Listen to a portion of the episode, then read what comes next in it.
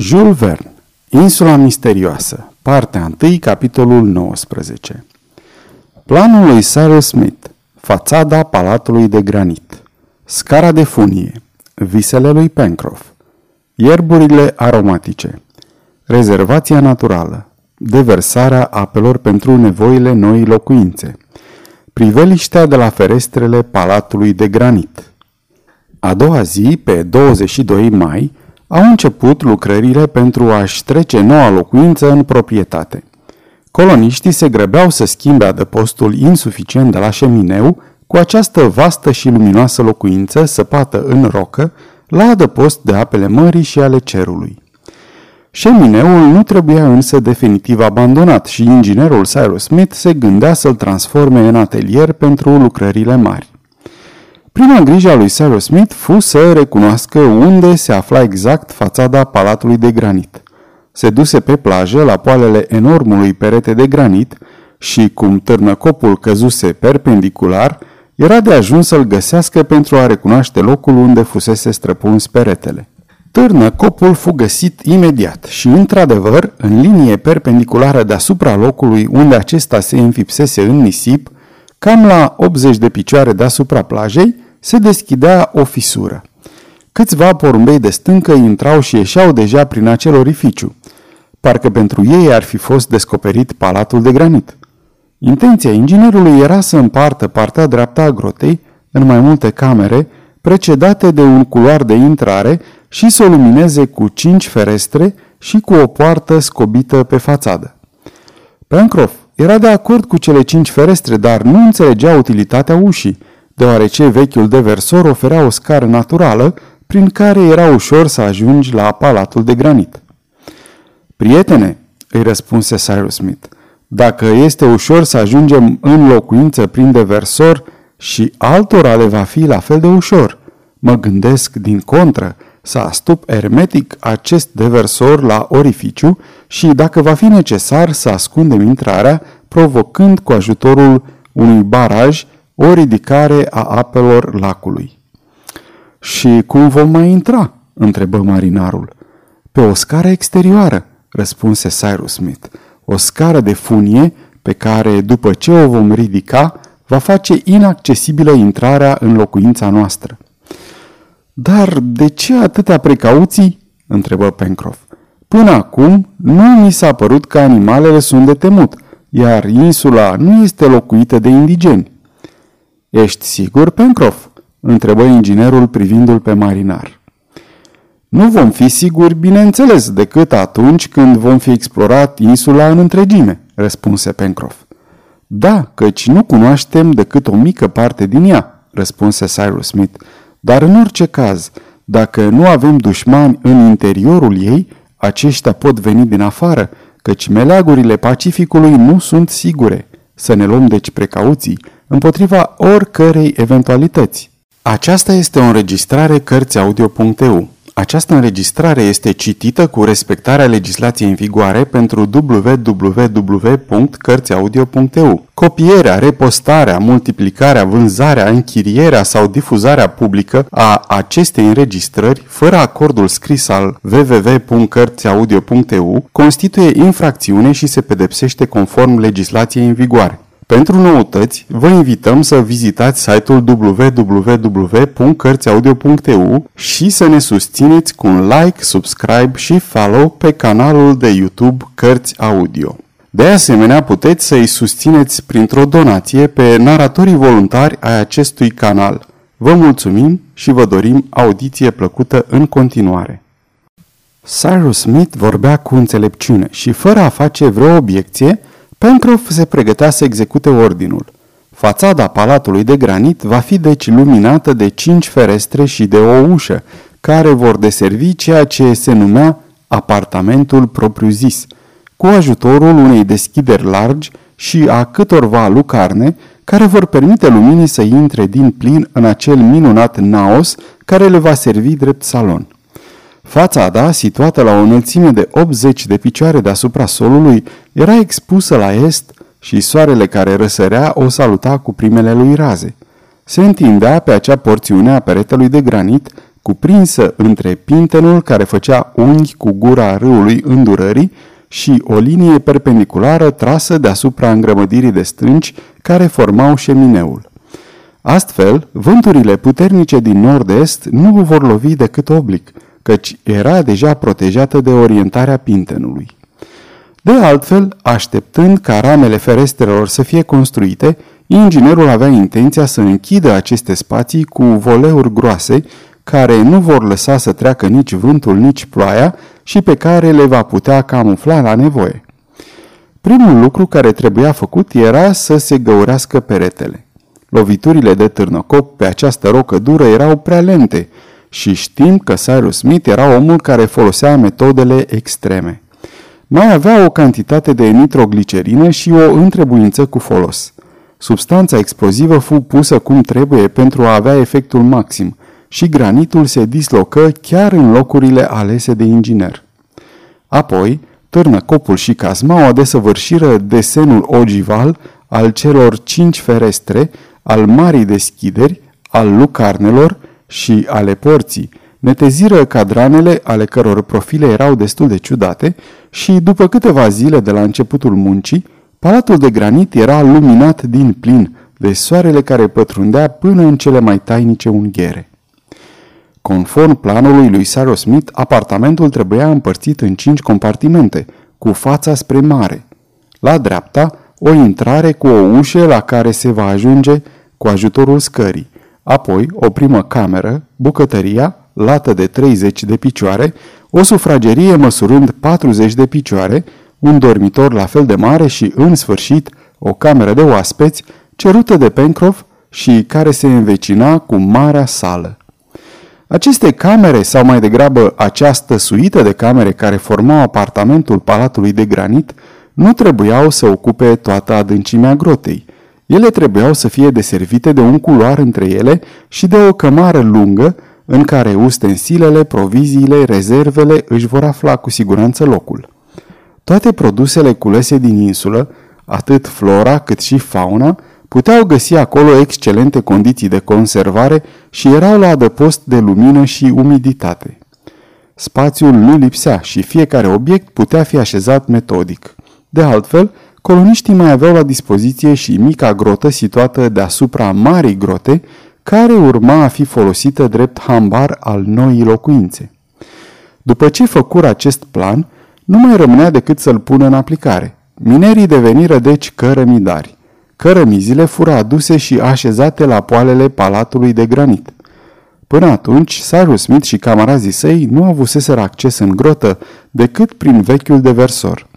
Erau astfel obligați să urce mai întâi pe platoul Marii Priveliști, făcând un ocol pe malul râului, să coboare 200 de picioare prin culoar, apoi să urce iar, când doreau să revină pe platou. Oboseală și pierdere de timp. Cyrus Smith se hotărâ deci să confecționeze fără întârziere o scară din frânghie, care atunci când era ridicată făcea inaccesibilă intrarea în palatul de granit. Această scară fu confecționată cu deosebită grijă și laturile ei din fibre de curry jong, împletite cu ajutorul unei vârtelnițe, erau solide ca un cablu. Treptele erau confecționate din lemn de cedru roșu, de mâna de maestru a lui Pencroff. Au fost confecționate și alte funii din fibre vegetale și un fel de macara grosolană fu instalată la ușe. Astfel, cărămizile putură fi ridicate ușor până la nivelul palatului de granit. Transportul materialelor fu astfel simplificat și amenajarea interioară propriu-zisă începu imediat. Varul nu lipsea și câteva mii de cărămizi așteptau gata să fie folosite. Se ridică rapid schelăria pereților despărțitori, destul de rudimentară de altfel. Apartamentul fu împărțit în câteva camere și o cămară, conform planului. Aceste lucrări se executau repede sub conducerea inginerului, care și el lucra cot la cot cu ceilalți. Cyrus Smith cunoștea toate meseriile, dând astfel exemplu camarazilor săi inteligenți și zeloși. Lucrau cu încredere, chiar cu veselie. Pencroff, când dulgher, când frânghier, când zidar, făcea tot timpul glume, comunicând tuturor buna sa dispoziție. Încrederea lui în inginer era totală. Nimic n-ar fi putut să-i o tulbure. Îl credea capabil să întreprindă orice și să reușească în toate. Problema îmbrăcămintei și a încălțămintei, problemă gravă desigur, cea a luminării în timpul iernii, punerea în valoare a locurilor ferite din insulă, transformarea florei sălbatice în floră civilizată, totul îi se părea ușor cu ajutorul lui Cyrus Smith și totul se va face la timpul său.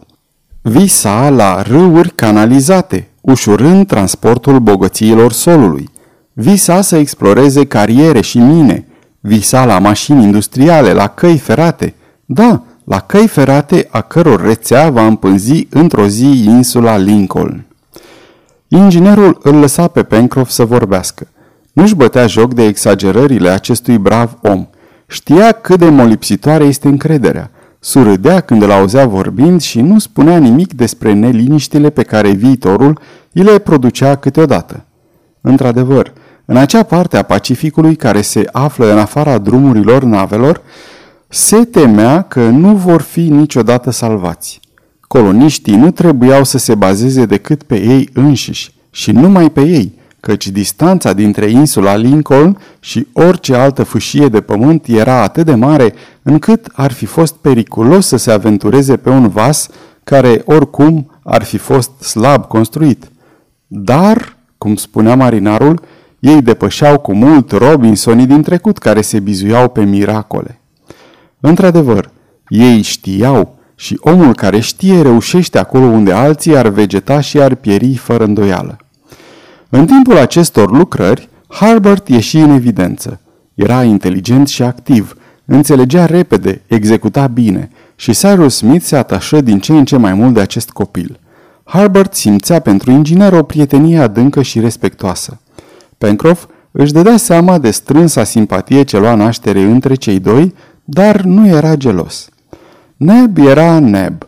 Era ceea ce avea să fie întotdeauna. Curaj, zel, devotament și abnegație personificate.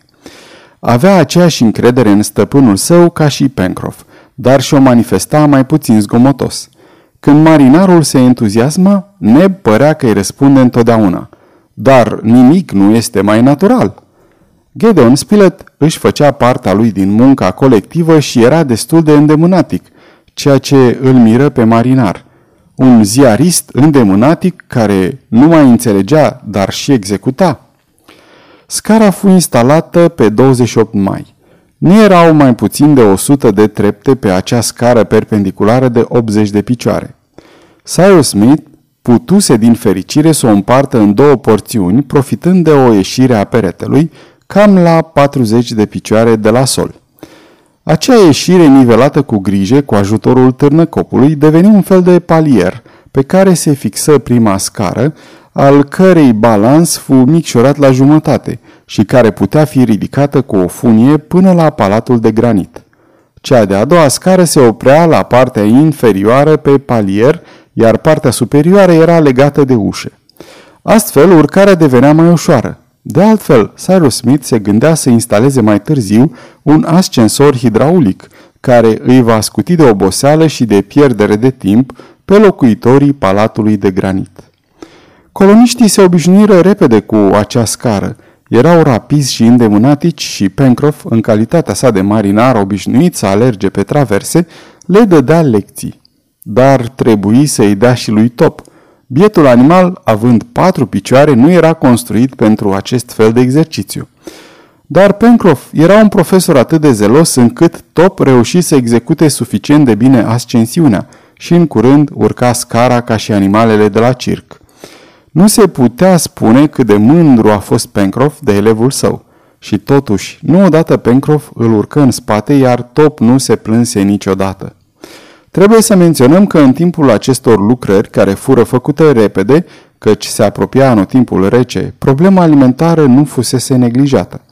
În fiecare zi, reporterul și Harbert, deveniți furnizorii coloniei, își petreceau câteva ore la vânătoare. Nu explorau decât pădurea Jacamar, pe partea stângă a râului, căci din lipsa unui pod și a unei bărci, râul îndunării nu fusese încă trecut. Imensele păduri, cărora ei le dăduseră numele de Far West, nu fuseseră încă explorate. rezervaseră acea excursie importantă pentru primăvara următoare. Dar pădurea Jacamar era destul de plină de vânat. Cangurii și mistreții se găseau din abundență și bâtele cu vârf de fier, arcurile și săgețile vânătorilor făceau minuni. În plus, Harbert descoperi spre partea sud-vestică a lagunei un câmp, un fel de pajiște puțin umede acoperită de sălci și ierburi aromatice, care parfumau aerul ca cimbrișorul, soponelul, busuiocul, cimbrul, toate specii mirositoare din familia labiatelor pe care iepurii le adoră. Reporterul spuse că dacă masa era servită pentru iepuri, ar fi fost de mirare ca tocmai ei să lipsească, așa că cei doi vânători explorară pajiștea cu atenție. În orice caz, ea producea din abundență plante utile și un naturalist ar fi avut ocazia să studieze bine eșantioanele ale regnului vegetal. Harbert culese busuioc, rozmarin, meliță, vindecea, care posedă diverse proprietăți terapeutice, unele pectorale, altele astringente, febrifuge, antispasmostice și antireumatismale. Și când, mai târziu, Pencroff îl întrebă la ce va servi toată această recoltă de ierburi, tânărul îi răspunse. Să ne îngrijim, să ne tratăm când vom fi bolnavi. De ce să fim bolnavi dacă nu există medic în insulă? îi spuse serios marinarul. La această întrebare nu avea ce răspunde, dar Harbert își continuă recoltarea plantelor care fură bine primite la palatul de granit. Cu atât mai mult cu cât acestor plante medicinale Harbert le putea adăuga o mare cantitate de monardedime, cunoscută în America septentrională sub numele de ceai de Oswego, care dă o băutură excelentă. În acea zi, Căutând bine, cei doi vânători ajunseră într-un loc al pajiștii care era perforat ca un ciur. Vizuini! strigă Harbert. Da, văd, spuse reporterul. Dar sunt locuite? Asta e întrebarea. Întrebarea primi repede răspuns. Aproape imediat, sute de mici animale, asemănătoare cu iepurii, o apucară în toate direcțiile cu o rapiditate extraordinară, încât nici top nu l-ar fi putut întrece. Vânătorii și câinele fugiră cât îi țineau picioarele, dar rozătoarele le scăpară cu ușurință. Reporterul însă era hotărât să nu părăsească locul fără o jumătate de duzină cel puțin din aceste patru pede. Mai întâi dorea să umple cămara și apoi să-i domesticească pe cei pe care îi vor prinde ulterior. Cu câteva capcane puse la intrarea în vizuini, nu puteau da greș dar pentru moment nu aveau nici capcane, nici cu ce să le confecționeze. Trebuiră să se mulțumească să viziteze fiecare vizuină, să o scormonească cu băta și să facă cu răbdare ceea ce nu puteau face altfel. După o oră de căutări, patru răzătoare fură prinse în vizuini. Erau iepuri destul de asemănători cu cei din Europa, cei care sunt cunoscuți sub numele de iepuri de America – Produsul vânătorii fu adus la palatul de granit și figură în meniul serii. Locuitorii pajiștii nu trebuiră disprețuiți căci erau delicioși la gust. Era o resursă prețioasă pentru colonie, care părea inepuizabilă. Pe 31 mai, zidurile despărțitoare erau gata. Nu le mai rămânea decât să-și mobileze camerele, ceea ce urmau să facă în lungile zile de iarnă. În prima cameră fu construită o vatră care servea drept bucătărie. Coșul prin care fumul trebuia să ajungă afară le dădu ceva de lucru hornarilor improvizați. Cyrus Smith consideră că este mai simplu să-l construiască din pământ de cărămizi. Cum nu-l puteau face să iasă prin plafonul superior, ei făcură o deschizătură deasupra ferestrei din bucătărie și prin ea coșul fu îndreptat oblic, asemenea burlanului unei sobe de tablă. Mai mult ca sigur, în timpul vânturilor care băteau direct în fațadă, coșul va fumega, dar aceste vânturi erau rare și de altfel Nab, bucătarul, nu prea dădea importanța acestor lucruri. Când aceste amenajări interioare luară sfârșit, inginerul astupă orificiul vechiului deversor care dădea în lac pentru a interzice orice acces pe acolo. Bucăți mari de stâncă fură rostogolite până la deschidere și cimentate puternic. Cyrus Smith nu realiză încă proiectul de a acoperi cu apă acest orificiu, aducând apele la nivelul lor inițial cu ajutorul unui baraj. se mulțumi să acopere stâncile cu ierburi, arbuști și mărăcini care fură plantate în spațiile dintre ele și care urmau să se dezvolte din plin primăvara următoare. Totuși, el folosi versorul pentru a aduce până la noua locuință un firicel de apă dulce din lac. Sub nivelul apelor fu săpat un mic șanț și acea derivație de apă clară și continuă dădu zilnic un randament de 25-30 de galoane. Apa nu lipsi astfel niciodată la palatul de granit. În sfârșit, totul fu terminat și era și timpul căci începea anotimpul rece. Obloane solide astupau ferestrele fațadei, așteptând ca inginerul să fabrice geamuri pentru ele. Gedeon Spilett așeză în jurul ferestrelor pe ieșiturile stâncilor plante de diverse specii și ierburi lungi, astfel că deschiderile erau încadrate de verdeață, care dădea un aspect fermecător locului. Locuitorii solidei, sănătoase și singurei case nu puteau să fie decât încântați de munca lor. Ferestrele le permiteau să privească orizontul fără margini, închis la nord de capul mandibulei și la sud de capul ghearei. Tot golful Uniunii își desfășura frumusețea în fața ochilor lor. Într-adevăr, acești coloniști aveau de ce să fie satisfăcuți și Pencroff nu mai înceta cu elogiile la adresa a ceea ce numea el cu mult umor apartamentul meu de la etajul 5 deasupra subsolului. Sfârșitul capitolului 19